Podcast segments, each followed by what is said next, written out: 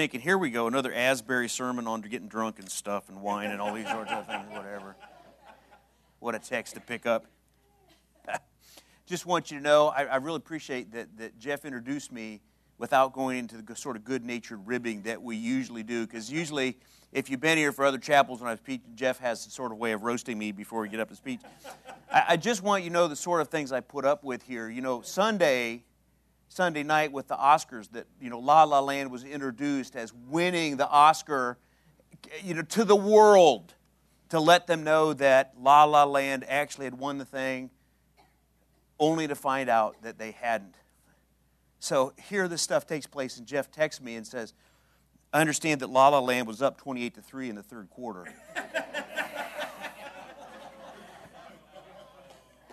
this is the stuff I have to put up with. Just want you to know the burden I bear here.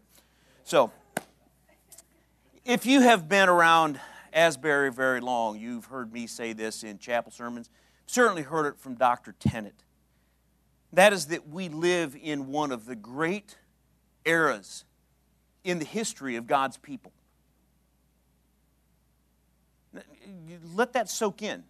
The folks sitting here in this room, or one of me standing,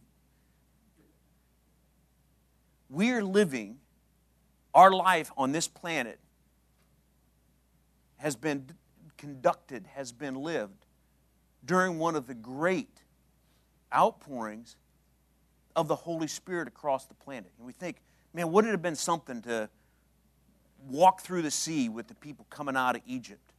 Or be there when the law is given, or when the, the temple was dedicated, or walk in Galilee with Jesus? I mean, we live in a time really comparable to that.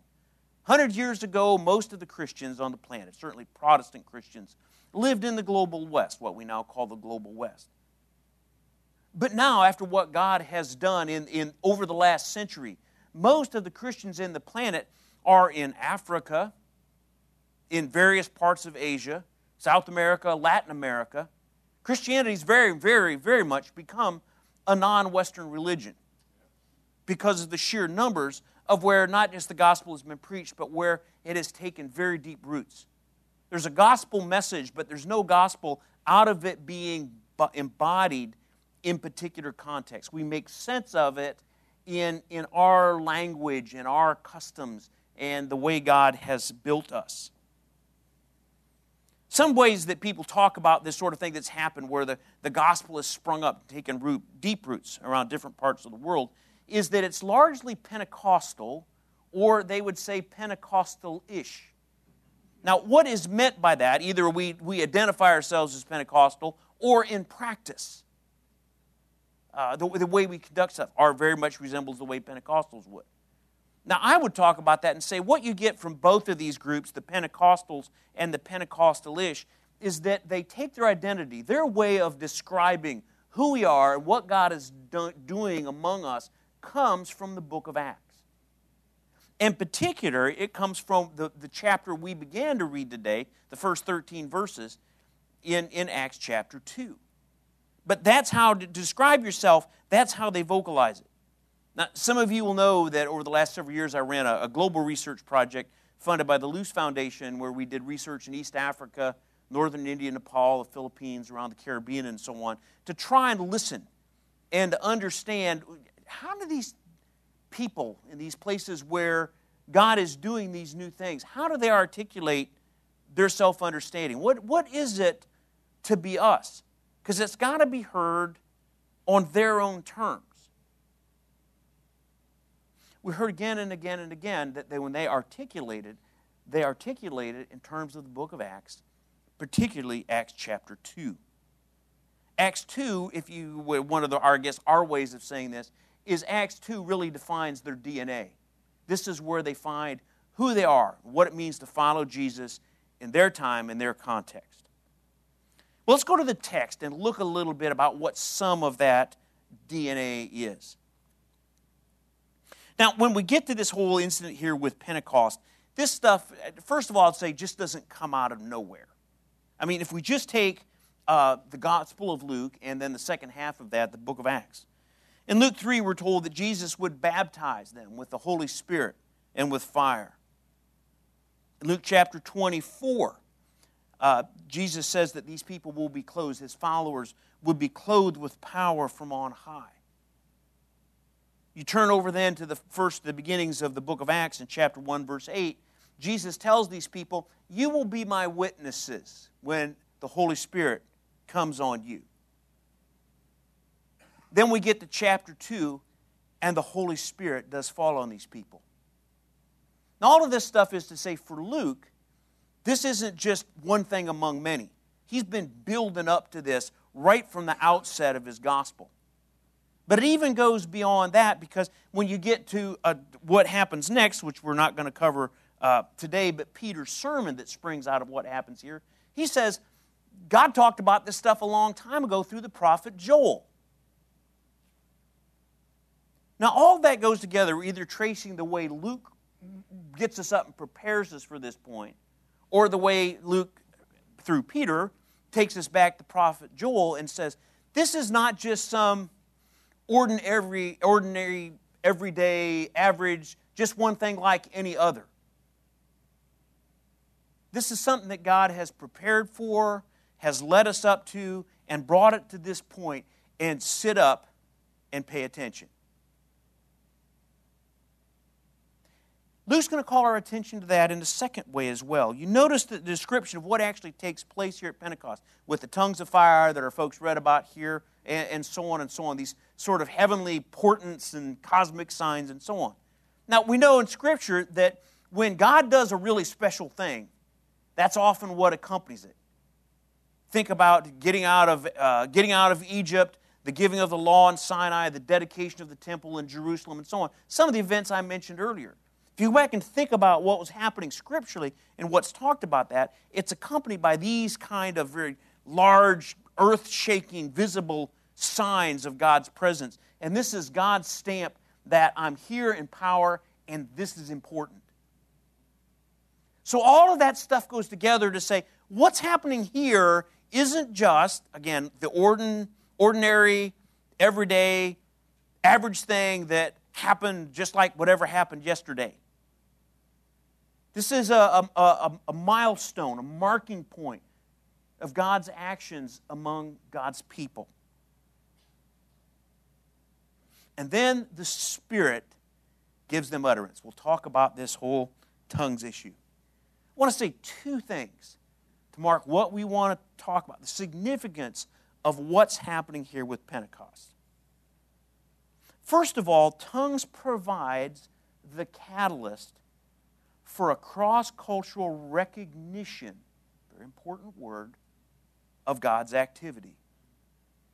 Right here, for all this stuff that God's marked out to say this is important, and we know this is the launching point. Barn doors are open, and the horses of the new covenant people of God are being let out. Right, I guess that makes a good. I should have preached this in Kentucky, shouldn't have, Bill? Sorry, man. Down in Florida. Got to come up with something having to do with gators, I guess, instead of horses. Um, I didn't contextualize my sermon wrong. Contextualize it for the wrong campus. Right here from the get go, from the very first moments when Jesus pours out, the, the resurrected, enthroned Jesus pours out the Holy Spirit to empower God's people, the results are such that the work of God can be recognized across cultures. You hear the significance of this. You get down here to verse 11, and you got all these people that I appreciate you guys having to read this stuff so you can actually pronounce the names. It's like, man, I'm glad I'm not, I couldn't even spell it if I was from there. I'm glad I'm, I'm you know, I'm from Georgia or something. I don't know. But there, it says here, they, they say in verse 11, we hear them declaring the wonders of God in our own tongues. There's a recognition that what God's doing is intended from the start not to be heard in one language.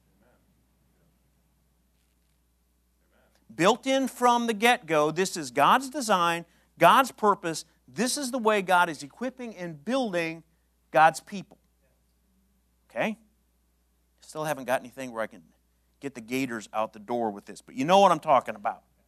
So tongues actually provide the catalyst for that. Right from the very start, we've got people uh, from the nations, not all of them, but a good bit of them here, who are able to recognize this is what God is doing through this resurrected and throned Jesus Christ now that the Spirit's been poured out. The second point here, and I'll phrase it much like I phrased the first one tongues provides the catalyst for taking the salvation of God across cultural boundaries. I mean, that's the era we've lived in. The gospel seems to have crossed more cultural, and if people try to count this stuff, I'm not sure I can do this. But the gospel has crossed more cultural linguistic boundaries in the last hundred years than any other hundred year period in the history of the church. Probably the only thing comparable might be the, their very first century. From all we can tell, right from the very beginning that they began to translate the Bible, uh, the writing, at that point, it was the writings of the apostles into other languages, into Latin, into Coptic, into a whole bunch of other languages that if you study New Testament text, criticism, and so on, there's names you wouldn't recognize. But very clearly, they began to put this stuff, the writings of the apostles, into the language of other peoples and other nations. They didn't waste any time. The stories we have, at least in, in, in church tradition, is that the apostles scattered and went all over what they knew as the known world. Uh, some of you, if you were here last Friday, we introduced uh, uh, Dr. Simon Samuel and his wife and daughter who are here from India. They actually trace their roots back to what they call a Thomistic. They, they think the first gospel that was brought there from the Apostle Thomas the, the folks he's from in the South in Kerala actually trace their roots back to that. That's, that's where they identify back to the folks right here. Quite amazing, huh? Amazing stuff. But tongues provide the catalyst for this. The early Pentecostals, we think, uh, we think of Azusa Street. Actually, this, this sort of thing, the reenactment of Acts 2 happened a number of places across the globe, the globe, the globe about the same time as Azusa Street. But the, we, from what we can tell, the early Christians have, after what happens with the revival in Azusa Street in, in California, actually took this and said, That's it. We'll just go to other nations and God will give us their language and we'll do it. And they found out that it, it didn't work quite that way. But the point is, is that the impetus for this to actually take the gospel there, because what we find from this episode here with Pentecost is it belongs there. The gospel needs to take roots in those places. That's by design, that people hear the Word of God in their own language. I had uh, students when I, when I was teaching in Kenya, uh, students really from around the continent of Africa, and I, I had some students who were the people who did the Bible translation for their own people. And they talked about when they first began translating of their people saying, God speaks our language. And what a wonder it is to, see, to hear and to feel those those really deep roots that God's not something outside, God's something that comes and lives and we find present right here among us. Have a, a, a very good friend, hopefully he will be with us in September or and uh, October. It was a neighbor for ours for many years, a, a Maasai man in Kenya. Maasai are known to be very resistant to the gospel, as sort of fighting, warlike people, and so on, and for a long time resisted the gospel. And uh, he was one of the, the, I think, maybe even the first Christian in his whole area now. He's now an Anglican pastor. It's a marvelous, marvelous church, but they're very dear friends of ours. And he will often say, um, and he says, This is what I tell people. He said, A Maasai is not truly a Maasai until they follow Jesus as a Maasai. Now, the point is, Jesus comes into our life, comes into our culture, and comes into our place. And there's stuff that really needs to be cleaned up. But there's also stuff that needs to be accentuated. God was here before the gospel ever got here. But to really, truly become Maasai, who we are, doesn't mean we're better than other people. But to really be a true Maasai, you have to follow Jesus. That's God's intent when the horses come out of the barn. You can take this up to Kentucky with you. So, from the get go, God's intention, God's design is for Christian witness that crosses cultural, linguistic boundaries. That's the spirit inspired, the spirit given, the spirit equipped DNA of the people of God. That's what is supposed to be done with the gospel. That's the place it belongs. Well, what do we do? A couple takeaways from this that I, I just want to leave sitting here for us to just take with us moving forward. First of all, I think that this is the kind of thing we just give thanks for that we live in, in just this amazing time when it is so easy. You know, we talk about missions at one point was west of the rest. What's happening on the planet today is everybody to everybody. It's just going every which direction. Let me tell you a couple of crazy stories, just things I've come across.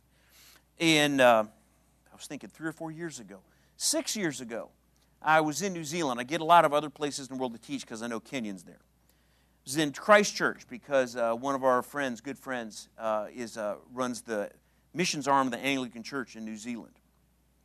A guy named Steve Maina. So I'm preaching in this Anglican church in, um, in Christchurch. Uh, and we meet in this kind of one separate building because the earthquake there, there's certain parts of the building you can't go in now. In fact, the room we're in had this giant crack across the ceiling. You're kind of thinking, hmm. After the service, this man comes up to me from Bhutan. Now, I don't know about you. I mean, maybe you go into Publix and are looking at heads of lettuce, and somebody from Bhutan comes up and introduces himself to you. But this kind of stuff doesn't just happen to me any day. But I'm talking to this guy, and he's Bhutan. I said, Well, how, how do you get from Bhutan down here to Christchurch, which is like the bottom of the world? Uh, Christchurch is the place where everybody does research in Antarctica flies down to Antarctica. You can go out to the airport when I have to fly out you can see these planes that are made to take off on runways but also land on skids when they get down to the ice and stuff. I mean, it's that far south. Didn't see penguins, but we must have been close. He goes, Well, you see, we're, we're, we, we live in Bhutan, but ethnically, we're actually Nepalese, which is next door.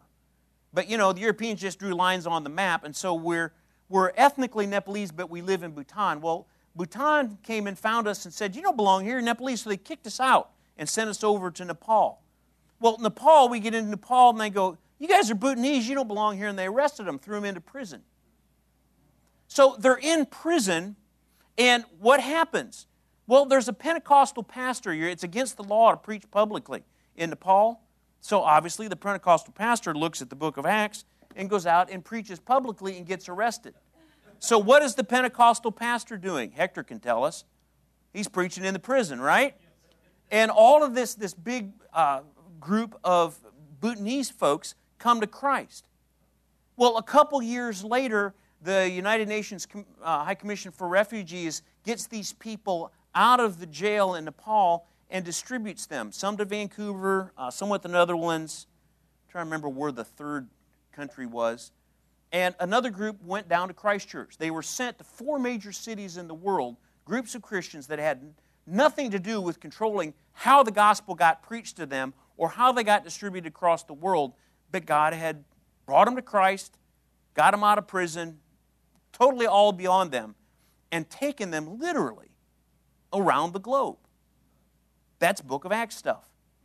And it's still happening. It's interesting, we also had stories, we did research in northern India, and Nepal, about, you know, in Nepal, it's just these mountains and vast mountains and deep valleys. And there's a lot of stuff you just don't know. I mean, there's this valley goes up that way, and there's people up there somewhere. You know, we've seen them before, we've met them, but there's people up there. Well, these folks will come to Christ and they'll send an evangelist up into the valleys, and they just go to the village and preach. Now, the, the, typical story, and I've heard this confirmed with a number of people, different organizations that are in contact with this, um, they'll be stoned, they'll be beaten, whatever.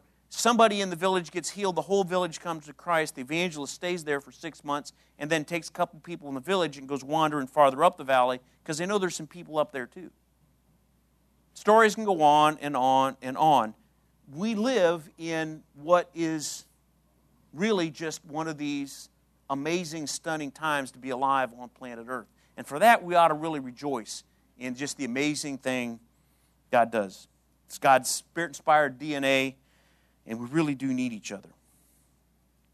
Second thing I want to say here is the first spirit filled, tongue speaking Christians didn't get it right immediately. You know, something about being human is we like being comfortable with what we're comfortable. You know, when the Spirit takes root in our own culture, it's like, yes, that feels right. But it feels so right to us, we don't want to recognize when it feels right to somebody else. And when God begins to move there, because that's not the way we do it or the way we talk about it or whatever. But if you think your way through the book of Acts, you get to Acts chapter 10, and Peter ends up with Cornelius the centurion, who is described as a righteous and God fearing man. Apparently, he'd become associated with the synagogue. But you get on to chapter 11, Pete's got Pete. Pete's got some explaining to do. What are you doing with Cornelius? What, really? You go to chapter 13 and 14, you got Barnabas and, and Saul, soon to be Paul, out traveling among these people. And chapter 15, they got to go down to Jerusalem to help kind of explain. There's some explaining to do about really you're laying hands on these people and the Spirit's falling on these people to do. There's a learning curve for the first Christians who were there. Acts chapter 2, they were there. There's some learning curve. It took a while to get it. All of that is to say, you know, in our own time we struggle with this. I'm part of the white people, we struggle because we were the people in power in Christianity and so on. You know what? I, I, I know Christians uh, from uh, Simon Samuel is here. He's actually a missionary from South India to North India. You know what the North Indians say? Those people from the South India, they don't let us really run things. They want us to do things their way. I heard that story before. I know I've been told, at least, of uh, churches that have come from Kenya into the Boston area. There's a number of, of Kenyan churches in the Boston area, and they conduct their worship services in Kikuyu, which is the primary uh, ethnic language in Kenya, beyond English and Swahili, which are sort of crossed ethnic lines and so on. But they come this far away from the world, and they want to do their language and do their church in their own mother tongue because that's what's comfortable to them even though God's brought them across the planet for the sake of reaching a very, very most Christian Boston area. It's just something about us that we want to do it this way. So I guess my encouragement is let's love one another. Please be forgiven. I need a lot of forgiveness. I want to take it over to another text. I'm teaching Acts and teaching 1 Corinthians. Whenever Miller, you see Miller preaching, go, go look up and see what it is I'm teaching that semester, and you'll find out where the sermon's coming from. But I want to give final word to 1 Corinthians. You know, 1 Corinthians 12 to 14, Paul speaks to Christians who are divided over this issue of tongues and so on. And the repeated frame is do what? Speak only those things, and do only those things that are for the edification of the body, for the, for the building up of the spirit inspired, multicultural, cross cultural, whatever label you want to put on it. Figure it out. And it's going to hurt and it's going to be hard work and it's going to take a lot of patience. But do it. He says in chapter 14 Since you are eager to the Corinthians, since you are eager for the gifts of the Spirit, Try to excel in those that build up the church. May we be a, a people that excels in using our gifts and using what God gives us to, to speak for the building up of the church.